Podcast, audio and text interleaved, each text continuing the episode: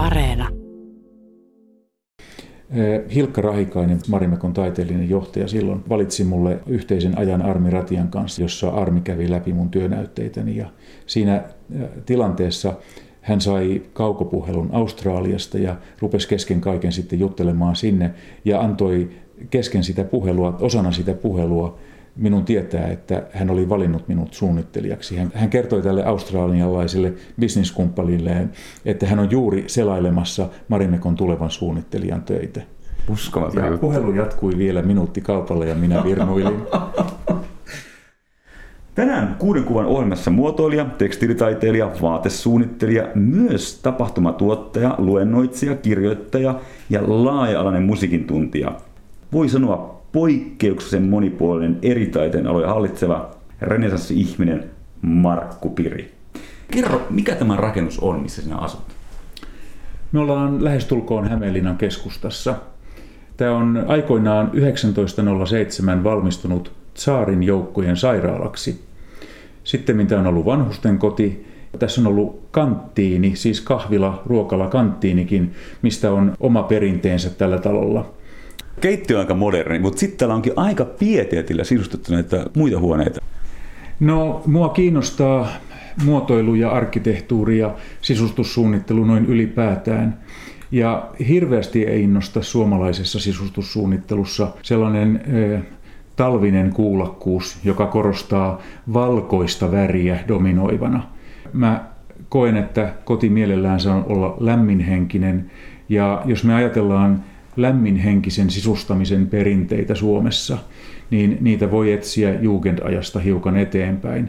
Tässä kodissa on aika paljon 20- ja 30-lukua ja tietoisesti valittuja lämpimiä värejä. No, koska olet alun perin peruskoulutukseltasi tekstilitaiteilija, olet opiskellut taiteellisessa korkeakoulussa, mutta sitten jälkeen laajentunut repertoorisi lähes kaikkeen muotoiluun ja visuaaliseen suunnitteluun, niin onko se rasittavaa, kun on niin tarkka silmä, että elää tämmöisessä ähm, visuaalisesti sekamelskassa, missä me eletään. Kun mä katsoin sitä Hämeenlinnaa, niin täällä on niin upeita vanhoja rakennuksia, mutta tämä on aikamoinen sillisalaatti, niin kuin kaikki suomalaiset kaupungit on. Häiritseekö se? Totta kai se häiritsee, ja eihän sitä voi mitään muuta kuin valittaa, että tämmöinen kömmähdys Hämeenlinnankin keskustan kohdalla on päässyt syntymään, että typerät ahneet ihmiset ovat saaneet käyttää valtaa 60-, 70-, 80-luvulla ja säilyttämisen arvoista rakennuskantaa on purettu ja aivan mitätöntä arkkitehtuuria rakennettu tilalle. Tämähän on kertomus, joka toistuu Suomessa kaikkialla.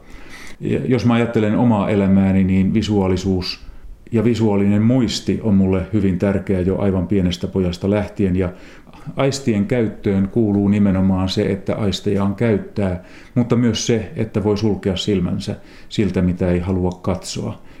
Sä oot tehnyt erilaisille suomalaisille design-yrityksille, Finlaysonille, Marimekolle, mille kaikille suomalaisille design-firmoille olet tehnyt töitä? No mä olen tehnyt töitä lukuisille firmoille Suomessa ja Suomen ulkopuolella. Kymmenen vuottahan mulla meni Amerikassa.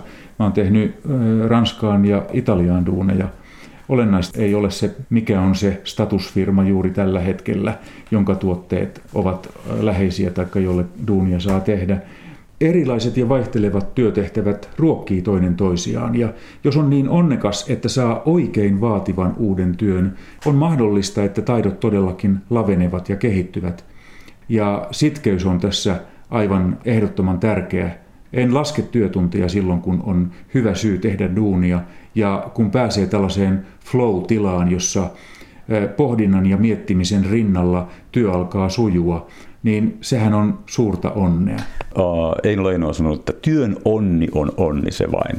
Mä haluan kuulla tässä ohjelman aikana varmaan kuulenkin kuvien kautta, että miten tällainen luova taiteilija kuitenkin pystyy organisoimaan, että hän samanaikaisesti tekee näinkin monipuolista projektia. Että samalla järjestetään konserttia tai tapahtumia tiettyyn paikkaan ja samalla aikaa tehdään ehkä lasista jotain ja ehkä samaan aikaan tehdään jotain tekstilisuunnittelua.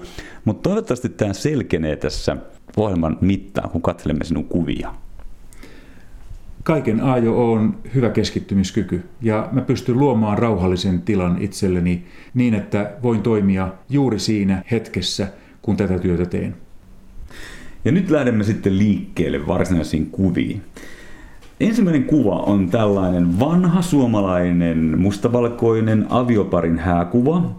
Kuvan nimenä on täällä Ilta ja Leo Korkkinen ja kuva on otettu 18. lokakuuta 1919.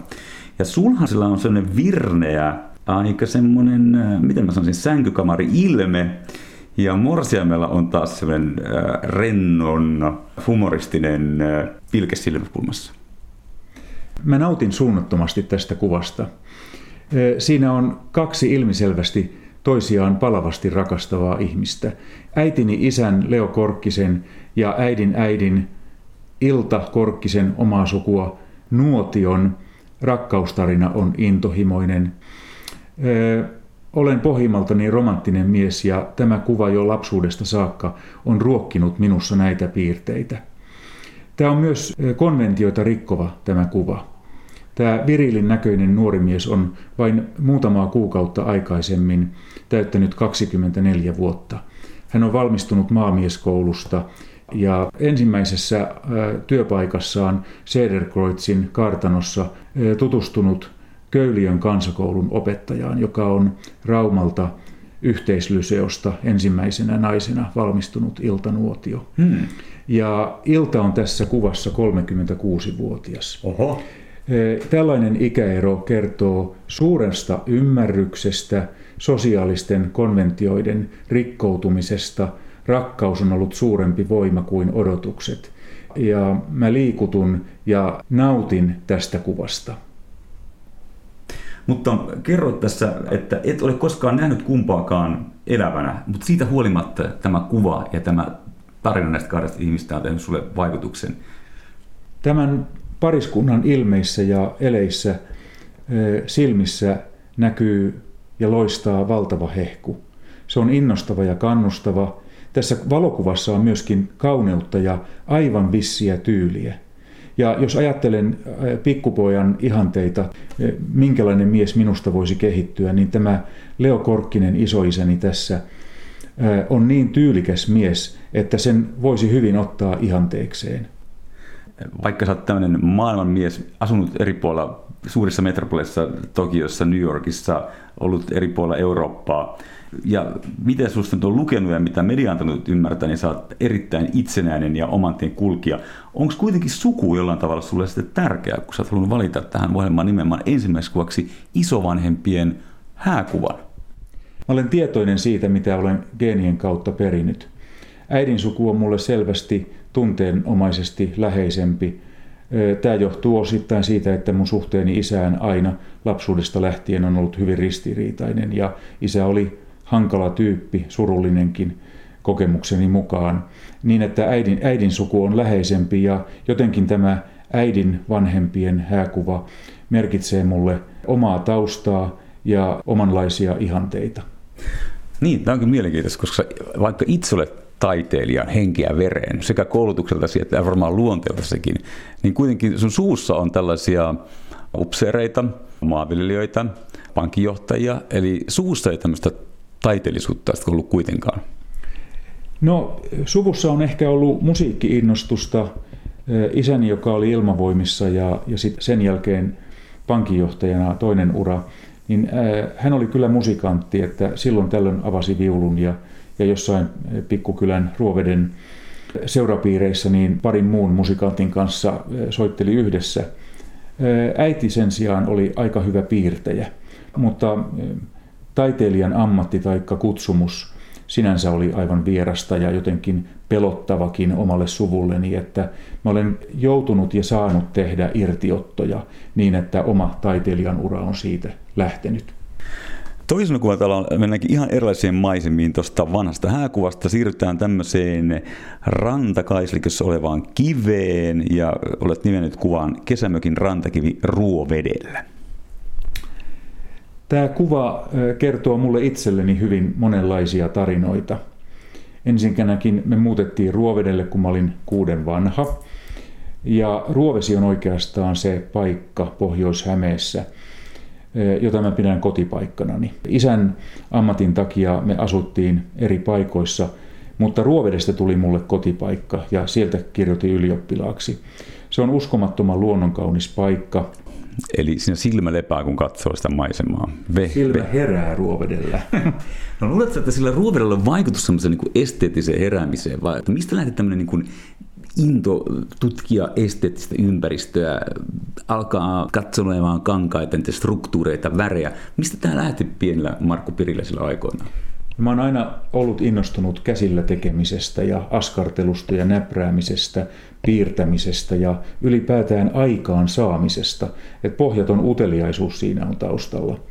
Toisaalta aika pian Ruovedelle myöskin tuli ihan selvää innoitusta kun, kun kasvoin ja aloitin koulun, niin tutuiksi tulivat esimerkiksi Akseli Galeen Kallelan perintö.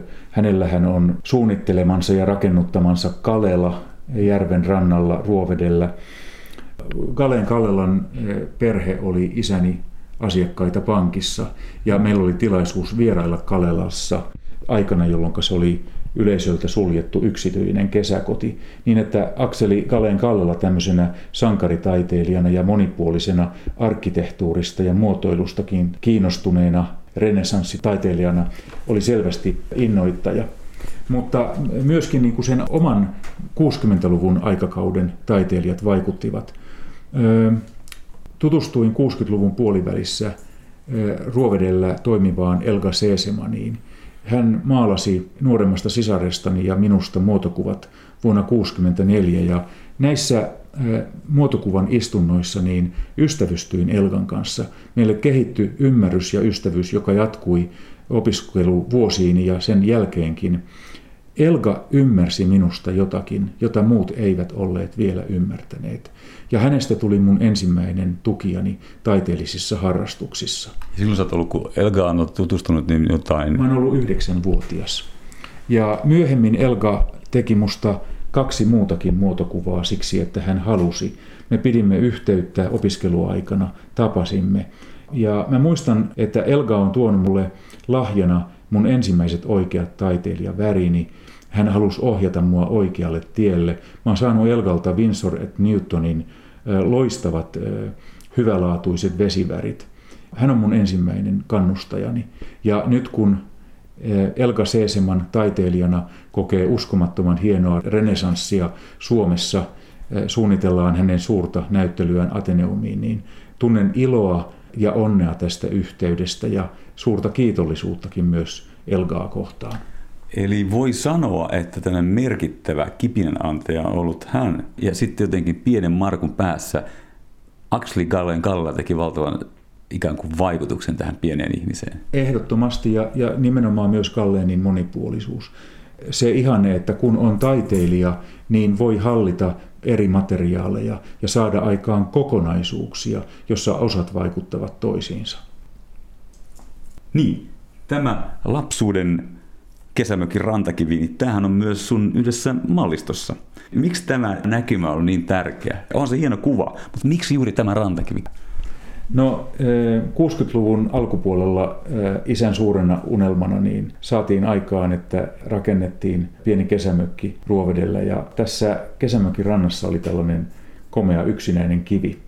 Mä oon innostunut linnoista, opin lukemaan Enid Blytonin seikkailukirjojen myötä ja näin mahdollisuuksia linnoille kaikkialla. Niinpä mä muotteja hyväksikäyttäen valoin ja rakensin betonista ja kipsistä tähän rantakivelle linnan. Siinä oli oma sisäpiha, ikkunoita, iltasella se valaistiin sähkölampuilla, veneellä kierrettiin ulkoapäin katsomaan järveltä, miltä se iltavalaistuna näyttää. Tämä kivi oli mulle maaginen taikakivi. Niin minkä ikäinen Markku Piri on silloin ollut? Mä oon ollut 11-12-vuotias. Mutta tässä kivessä on edelleen taikaa. Ja tämä aiheena mä suunnittelin mulle itselleni yhden kaikkein onnistuneimmista sisustustekstiilikuoseista, joka syntyi sitten 2017 Suomen juhlavuoden mallistoon Eurokankaalle. Kivi-niminen kuosi myöskin sen syntyprosessissa, suunnitteluprosessissa mua viehätti se, mikä painokankaissa saattaa olla hyvinkin hauska haaste, mitenkä saada kuvioaihe toistumaan. Se on visuaalinen ja älyllinen haaste. Valmiissa kuosissa tämä kivi on yhtä aikaa sekä yössä että päivässä sekä kevyt että raskas. Ja tämä vaikutus on yhtä taianomainen kuin tämä kivi on mun lapsuuden ja nuoruuden symbolina edelleen. Sä tykkäsit pienenä tehdä käsillä, sä katselit väriä ja sä katselit tiloja, niin miksi sit kaikista taideteollisuuden aloista nuori silloin ylioppilaksi pääset Markku Piri halusi nimenomaan pyrkiä taiteellisen korkeakoulun tekstiilitaiteen linjalle. Mistä tämä tekstiili tuli niin vahvasti? Tämä johtuu varmaan muutamastakin seikasta. Taiteilijan ammatti 60-luvun puolivälissä 70-luvulle tultaessa olisi varmasti ollut riskaabelia. Mun perheeni mielestä aivan liian uhkarohkeata.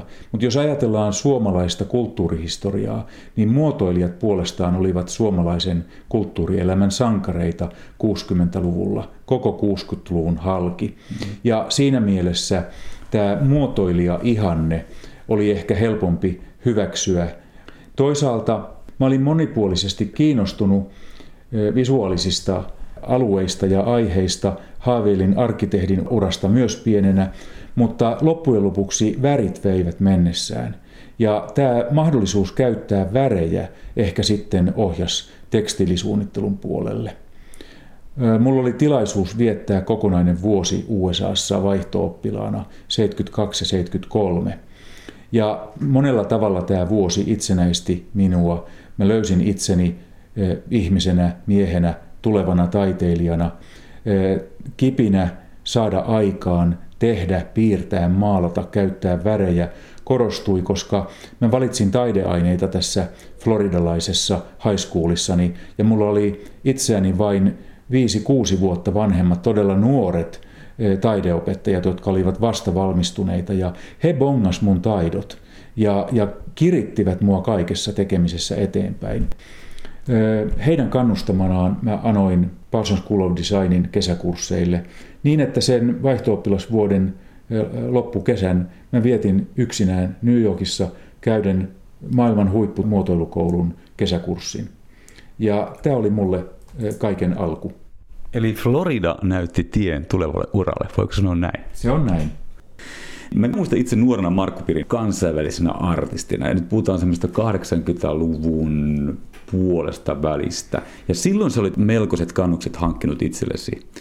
Mutta liittyykö tämä nyt Markkuperin kansainvälistymiseen vai Markkuperin New Yorkissa asumiseen, tämä kolmas kuva, jossa on siis New Yorkin pilvenpiirtäjä Chrysler Building? No tämä kuva on symboli oikeastaan hyvinkin monenlaisille asioille. E, tietysti tämä viittaa siihen, että, että New York oli 10 vuotta mun kotikaupunkini vuodesta 81 vuoteen 91. Eli minkä ikäinen olit, kun sä muutit sinne sitten? No mä olen 81 vuonna ollut 26-vuotias erittäin nuorena. Silloin ei vielä lähdetty Jenkkeihin töihin noin vaan. Tutustuin New Yorkiin jo 73 kesällä. Vaihtooppilasvuonna silloin. vuoden päättyessä ja mä päätin silloin mielessäni, että kymmenen vuoden sisällä siitä kesästä niin tulen tekemään töitä ja asumaan muotoilijana tässä kaupungissa. Tämä Marimekko-haave mulla johti kahden ja puolen vuoden työskentelyyn suunnittelijana Marimekossa Mä olen viimeinen Armi Ratian valitsema suunnittelija sinne. Mutta kun Armi kuoli vain reilu pari kuukautta sen jälkeen, kun mä aloitin työt, Marimekko minun mielestäni ajautui aivan kaaukseen. Kenelläkään ei ollut kiinnostusta tai aikaa luotsata nuorta suunnittelijaa. Mä tein innoissani töitä siellä ja sain pikkumalliston aikaan kotimaan markkinoille ja yhden ison malliston, joka meni kansainväliseen levistykseen. Mä tutustuin myöskin Marimekon japanilaisiin lisenssiyhteistyökumppaneihin ja tämä merkitsi oikeastaan myöhemmissä vaiheissa mun uralleni hyvinkin paljon, koska mä tulin jatkossa toimimaan vahvasti Japanin markkinoilla. Mutta mua kiinnostaa tässä vaiheessa, ennen kuin mennään tuohon New Yorkiin, että mikä oli se työ tai mikä oli se, joka teki vaikutuksen Armi Ratiaan, että tämmöinen nuori Markku Piri?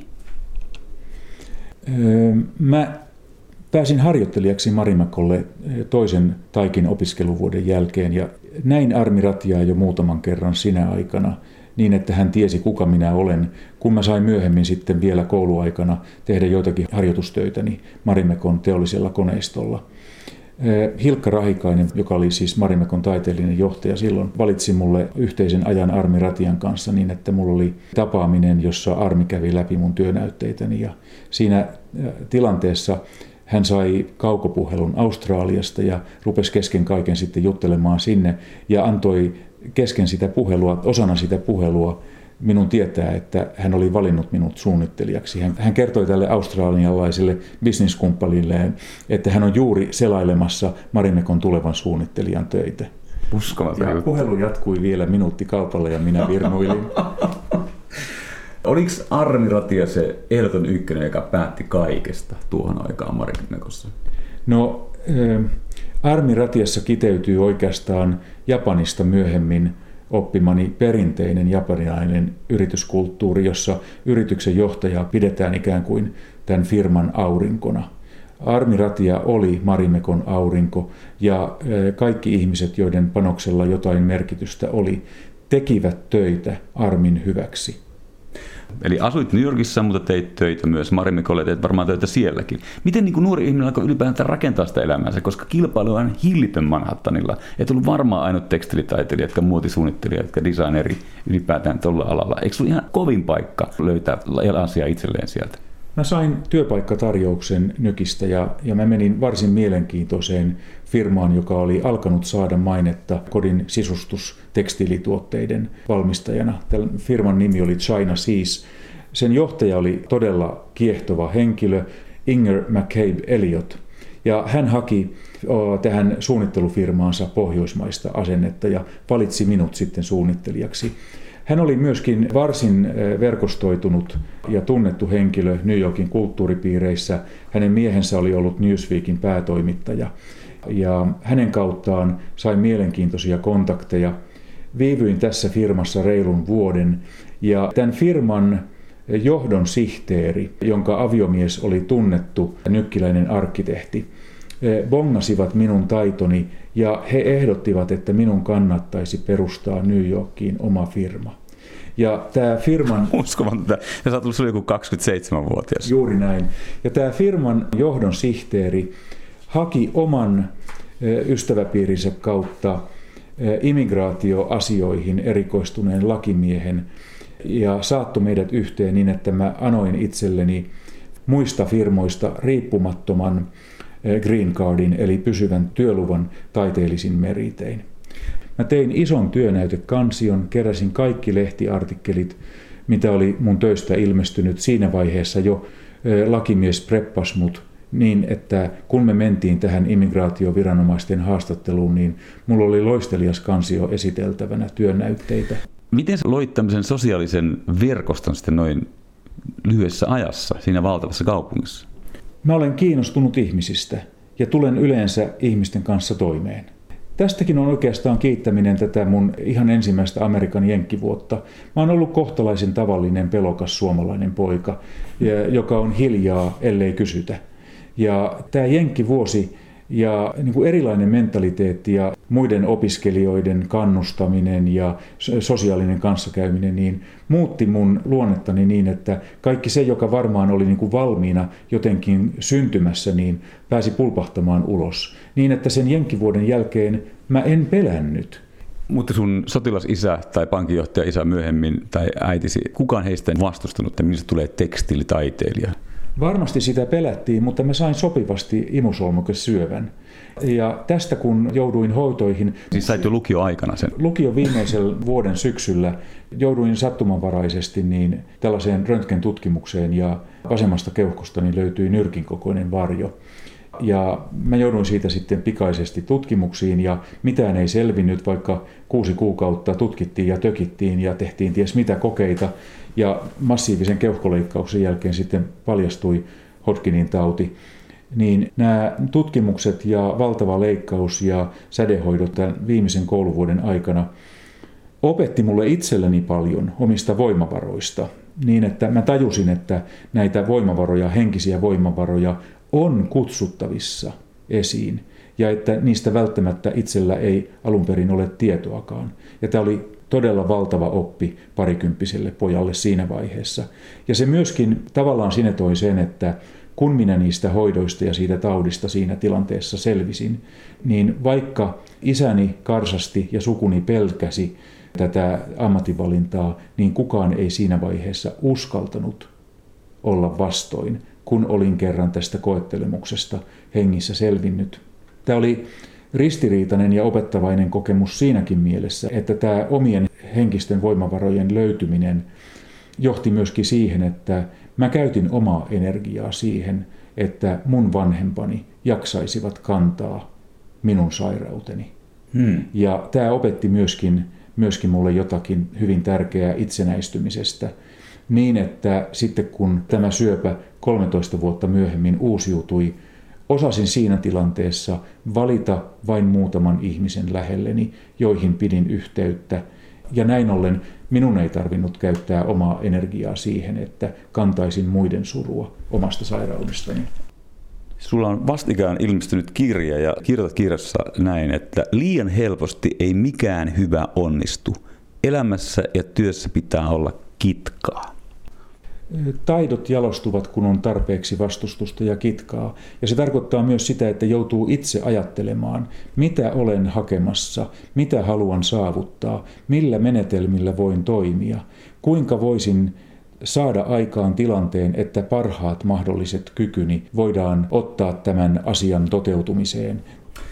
Tuossa kirjassa myös kerrot näistä vuosista New Yorkissa ja mä mietin, että tässä poika oli 26-vuotias, se on ihmisen villeintä ikää, kun itsenäistytään ja etsitään omia rajoja ja seksuaalisuutta ja haeltaan erilaisia kokemuksia.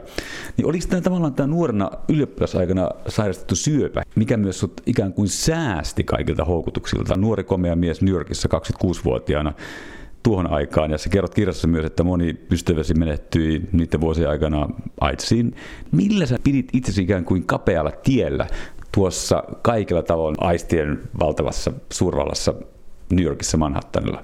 No silloin kun mä muutin New Yorkiin 81, niin mulla oli suomalainen poikaystävä. Ja me olimme tehneet diilin, että minä käyn kaksi vuotta New Yorkissa ja käytän sitä aikaa oppiakseni ja tehdäkseni uran, johonka tarvitsen sen New York-perspektiivin – ja naivisti ajattelimme silloin, että meidän suhde kestäisi myöskin tämän pitkän eron. Mutta se, että, että mulla oli parisuhde, johon itse uskoin, niin se kantoi niin kuin tämän AIDSin alkukriisin yli. Siinä vaiheessa, kun tämä suhteeni sitten purkaantui, niin tiedettiinkin jo AIDSista paljon enemmän. Ja siksi pystyin säästymään itse sairastumiselta. Palataan tähän kolmanteen kuvaan, josta olemme koko ajan puhuneet, eli tämä pilvenpiirtäjä Chrysler Building Manhattanilla New Yorkissa. New York avasi sun visuaalisen silmän uudella tavalla. Itse asiassa tähän New Yorkiin muuttoon liittyy aika vitsitkäitäkin piirteitä. Suomalaiset muotoilun asiantuntijat olivat hirveän huolissaan siitä, että kun minä nyt nuorena muotoilijana tähän suurkaupunkiin muutan, niin mun pohjoismaisen muotoilun puhtauden käsitys turmeltuu. No, tämä muotoilun maailman avautuminen New Yorkin kautta oli mulle todella tervetullutta ja se avasi oikeastaan sen ajatuksen siitä, että hyvää muotoilua on monenlaista. Hmm. Ei ainoastaan tätä asketismiin ja puhtauteen liittyvää ihannetta, vaan että hyvää muotoilua eri lähtökohdista on monenlaista ja erilaisista astioista voi niin kuin inspiraatiota kerätä. Mä en kaihda omassa työssä koristeellisuutta. Pikemminkin ihanteenani on renesanssin runsaus. Hmm. Siirrytään neljänteen kuvaan. Ja se on nyt jotain ihan muuta maailmaa kuin tuo äsken pilvenpiirtäjän huippu Manhattanilta. Siinä on Visteriä kukka, kukki vanhan pappilan talvipuutarhassa. Kaikki luonnon ihmeet ovat suuren ilon ja onnen lähde. Ja tämä Visterian ihmeellisyys, tämä, tämä kukan taika avautui mulle ensimmäisen kerran Portugalissa 80-luvun loppupuolella. Kun tämä syöpä uusiutui, niin mä lähdin ystävien kannustuksesta voimia palauttamaan ja kuntoutumaan Portugaliin. Vietin kolme kuukautta keväällä 88 eh, Sesimbran pikku kalastajakaupungissa lähellä Lissabonia. Ja siellä mä oon ensimmäisen kerran nähnyt Visterian kukassa keväällä se on lumoava näky, Visterian sinisyys ja se tuoksu on aivan huumaava. Ja mä oon silloin puolestani päättänyt, että jonain päivänä minun kotini on paikassa, jossa visteria kasvaa. Ja tässä tapauksessa, kun mulle tuli mahdollisuus ostaa Huittisten vanha pappila ja kunnostaa se kulttuurikeskukseksi ja kodikseni, rakensin sinne myöskin vartavasten uuden talvipuutarhan, niin oivalsin, että jos en muuttanut Visterioiden luokse, niin muuttakoon nyt sitten Visteria minun kotiin. Visteria muutti Huittisten pappilaan. Sä oot asunut myös Karkussa ja siellä Huittisissa ja nyt tätä nykyään asut Hämeenlinnassa ja teillä on kesäasunto tuolla Pohjois-Savossa aikamoinen kontrasti, että ihminen on asunut tämmöisiä maailman metropoleja, olet ollut paljon myös Tokiossa. Miksi olet, Markku Piri, halunnut lähteä tänne periferiaan, etkä asua esimerkiksi Helsingissä? No tämä Huittisten pappila oli hyvin pitkälle niin kuin jonkinlainen ihanne myöskin paratiisista. Mä kohtasin tämän paikan sattumalta, työtehtävä Huittisissa johdatti tänne paikalle ja sain kuulla, että tämä pappila oli myytävänä tai tulossa myyntiin. Kiersin tämän pappilan ja ei kulunut muuta kuin se, minkä byrokratia vaatii. Ja lopulta sitten päästiin remontoimaan tätä pappilaa niin, että se tällaisena kulttuurikeskuksena avattiin 2001 kesän alkuun. Ja sitten Markku Piristä tulikin melkoinen tuottaja. Huittisten pappilassa pidettiin useita konsertteja, useita tapahtumia. Kerro vähän, mitä kaikkia Huittisten pappilassa esitettiin Markku Pirin aikana. No, eh, pihapiirin navettaan saneerattiin oikein mainiot galleriatilat. Niitä oli satoja neljöitä ja, ja yleensä meillä oli kesässä kaksi tai kolme vierailevaa taiteilijaa, maan huipputaiteilijoita kaikki. Ja tämä laatu myöskin niin kuin musiikkitarjonnassa oli alusta lähtien hyvin keskeisenä pappilan kehittelyn konseptissa. Mä oon pienestä pojasta lähtien hurahtanut vokaalimusiikkiin. On sitten kyse klassisesta laulusta taikka taitavimmista kevyen musiikin laulajista.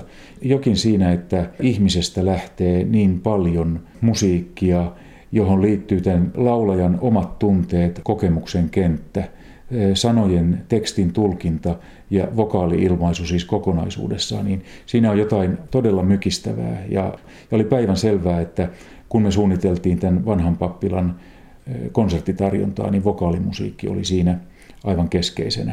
No, tämä onkin se asia, nyt kun otit tämän vokaalimusiikin ja musiikin ylipäätään, että kun itse nuori, niin muistan Marko Peri tietenkin suunnittelijana, vanhemmalla iällä olen päässyt lukemaan sun arvioita operaesityksistä tai laulajista, niin mun mielestä se siinä niin kuin jää Hesarin kritiikit useasti kakkoseksi. Niin tarkkaa, se on niin analyyttistä, että sä oot todellakin operan ja klassisen laulun asiantuntija. Onko tämä opera-friikkeys tullut jo alusta lähtien vai onko se vasta niin kuin myöhemmällä iällä kasvanut sinulle? No varsinaisesti niin kuin tämä hurahdus lähti vuonna 1966. Joo. Mä olen ensiksi ihastunut amerikkalaisiin musikaaleihin. Mä olin koulupoikana 66 eh, talvella hiihtolomalla Helsingissä ja päädyin näkemään The Sound of Musicin. Ja Julie Andrewsin taidot ja energia ja, ja optimismi oli jotakin, joka täydellisesti valloitti. Yhden katsomiskerran jälkeen mä hyräilin näitä tärkeimpiä musikaalin lauluja jo mielessäni ja jotakin todella loksahti. Mä olin musiikista ollut innostunut jo ennen tätä, mutta jokin siinä tunteiden, ajatusten ja toiveiden vokaali ilmaisussa kolahti nimenomaan tämän Sound of Musicin kautta. Ja tästä vähitellen sitten kehittyi laajempi kiinnostus amerikkalaiseen musiikkiperinteeseen ja parikymppisestä eteenpäin myöskin oopperaan. Tähän liittyy myöskin se, että on tottunut käyttämään aistejaan. Vaikka visuaalinen aisti on kaikkein kouluttunein, niin mä olen tottunut siihen, että aisteja voi kehittää, kun niitä tietoisesti käyttää.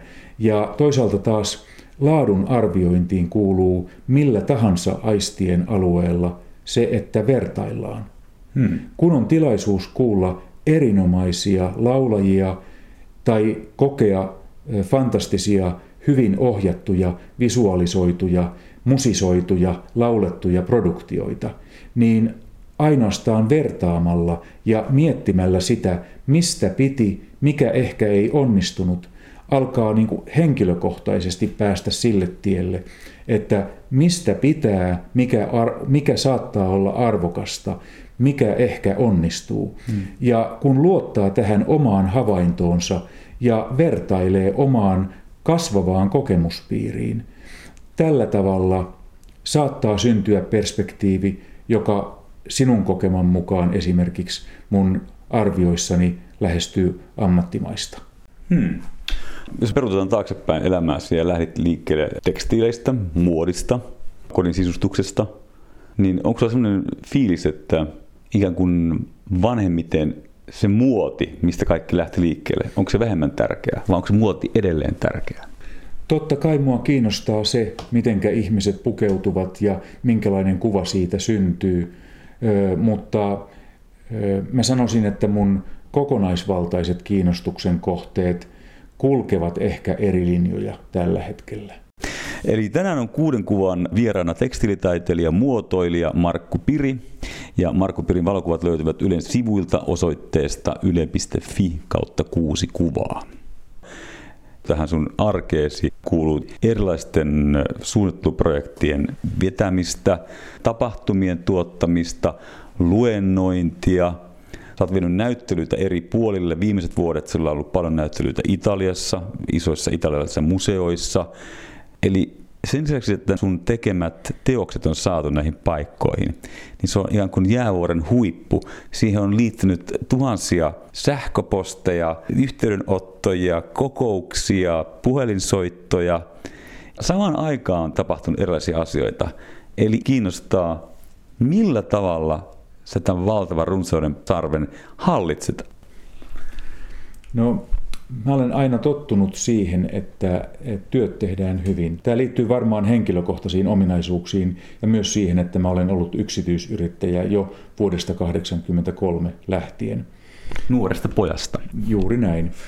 Tämä massiivinen kolmen museon Italian kiertue pari vuotta sitten kyllä opetti paljon vielä omasta itsestä ja toisaalta sitten taas kulttuurista, jonka luuli tuntevansa, mutta joka avautui kaikki ne kompleksisine piirteineen tämän projektin puitteissa.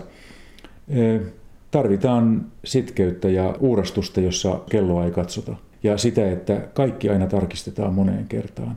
Kun on visio konseptista, niin täytyy ymmärtää, että pienimmätkin sen konseptin yksityiskohdat vaikuttavat siihen kokonaisuuteen ja kaikki täytyy ottaa huomioon, kaikki täytyy tarkistaa, kaikki täytyy suunnitella ja toteutus miettiä. Ja mä olen tottunut siihen, että asiat suunnitellaan, toteutetaan ja valvotaan huolella. Muuten ei seuraa hyvää, muuten Murphyn laki pääsee yllättämään. Kirja antaa myös ymmärtää, että Markku Piri on aika armoton itselleen. Hän haluaa täydellisyyttä, pyrkii täydellisyyttä ja vaatii sitä myös yhteistyökumppaneiltaan. Ja sen näkee kyllä tässä kodissakin, että täällä ei todellakaan kasat loju nurkissa, vaan täällä on viivattimen tarkkaan siisti joka paikassa. Mutta miten Markko Piri rentoutuu? Sitten kun Markko Piri heittää viihteelle ja vapaalle, että hän unohtaa kaikki projektit, mitä, mitä Markko Piri silloin tekee? Kävelee ja pyöräilee ja kuuntelee musiikkia, katsoo leffoja. Ja sitten meillä on tämä Pohjois-Savon kesäkoti. Musta on kehittynyt puolisoni kanssa aikamoinen rempatiimi, että me ollaan Karin kanssa – rempattu koko tämä talo sisältä. Ja jaan myöskin hänen elämänsä toisen ammatin. Hän on hortonomi. Jostain eh, kumman hauskasta syystä kesäkodin puutarha aina laajenee vuosi vuodelta. Hoidettavaa tulee lisää ja tämä, tietysti tämä puutarhan hoito ja myöskin sen seuraaminen, että miten se kasvaa ja kehittyy ja millainen on tämän vuoden sato, niin se liittyy hyvin voimakkaasti myös nykyelämäni harrastuspiiriin. Hyvin tärkeää on myös olla tekemättä mitään ja tuumata. Siirrytään viidenteen kuvaan. Illiskattaus ystäville kesäkodin pöytään. Ahaa, olemmekin nyt siis Pohjois-Savossa sitten. Kyllä. Eli siinä on hienoja vanhoja taidelaseja, pikareita. Ja siinä on joku ikivanha pöytäliina tässä kuvassa myös. No, tähän liittyy oikeastaan olennainen symbolimerkitys. Tässä on katettu kesäjuhlien pöytä. Meitä tulee olemaan kahdeksan toinen toisemme hyvin tuntevaa ystävää tämän pöydän ääressä. Voisi sanoa, että ihmiseksi ei tule ilman muita ihmisiä. Yhdessä koettu ja jaettu on kaikkein parasta. Yksin taiteilija tekee tietenkin omaa työtään silloin, kun on yksin tekemisen aika, mutta elämässä kuuluu jakaa. Taiteissakin tietysti jaetaan, mutta ruokapöydässä jaetaan ihan konkreettisesti. Me olemme tässä pöydässä nyt, koska me elämme. Me olemme tässä hetkessä ja me voimme iloita siitä yhdessä jakaen. Sun kirjassa myös kertaa, että Markku Piri on kannustautunut suurien hienojen juhlien isäntänä, mutta hän on myös taitava kokki ja leipuri. No leipurin harrastus oikeastaan lähti neljävuotiaasta, jolloin mä oon ensimmäisen kerran niin, että mä muistan leiponut täytekakun äidin ohjauksessa, mutta ihan itse. Ja tästä täytekakuista on oikeastaan tullut harrastus, joka on jatkunut läpi elämän. Huittisten pappilan ja sen kahvilan ja meidän pitojen puitteissa niin vastasin aina täytekakuista ja olen tehnyt niitä valtavia määriä.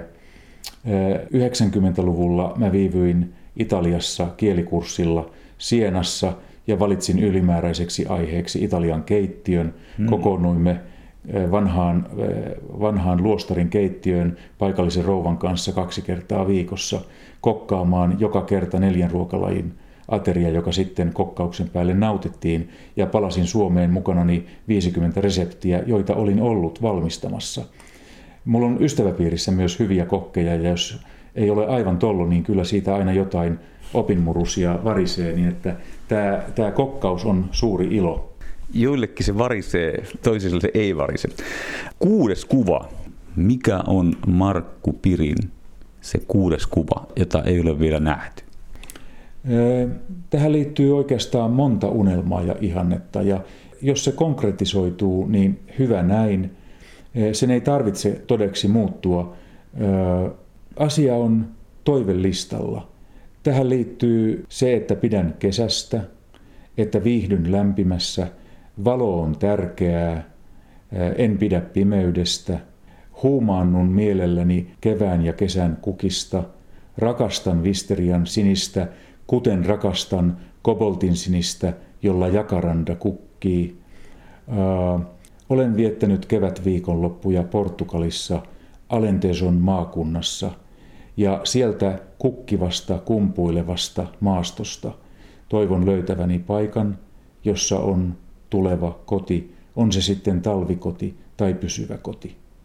Ja jakaranda pitää istuttaa pihaan, ja ellei pergolassa jo visteria kuki, niin sekin sinne istutetaan.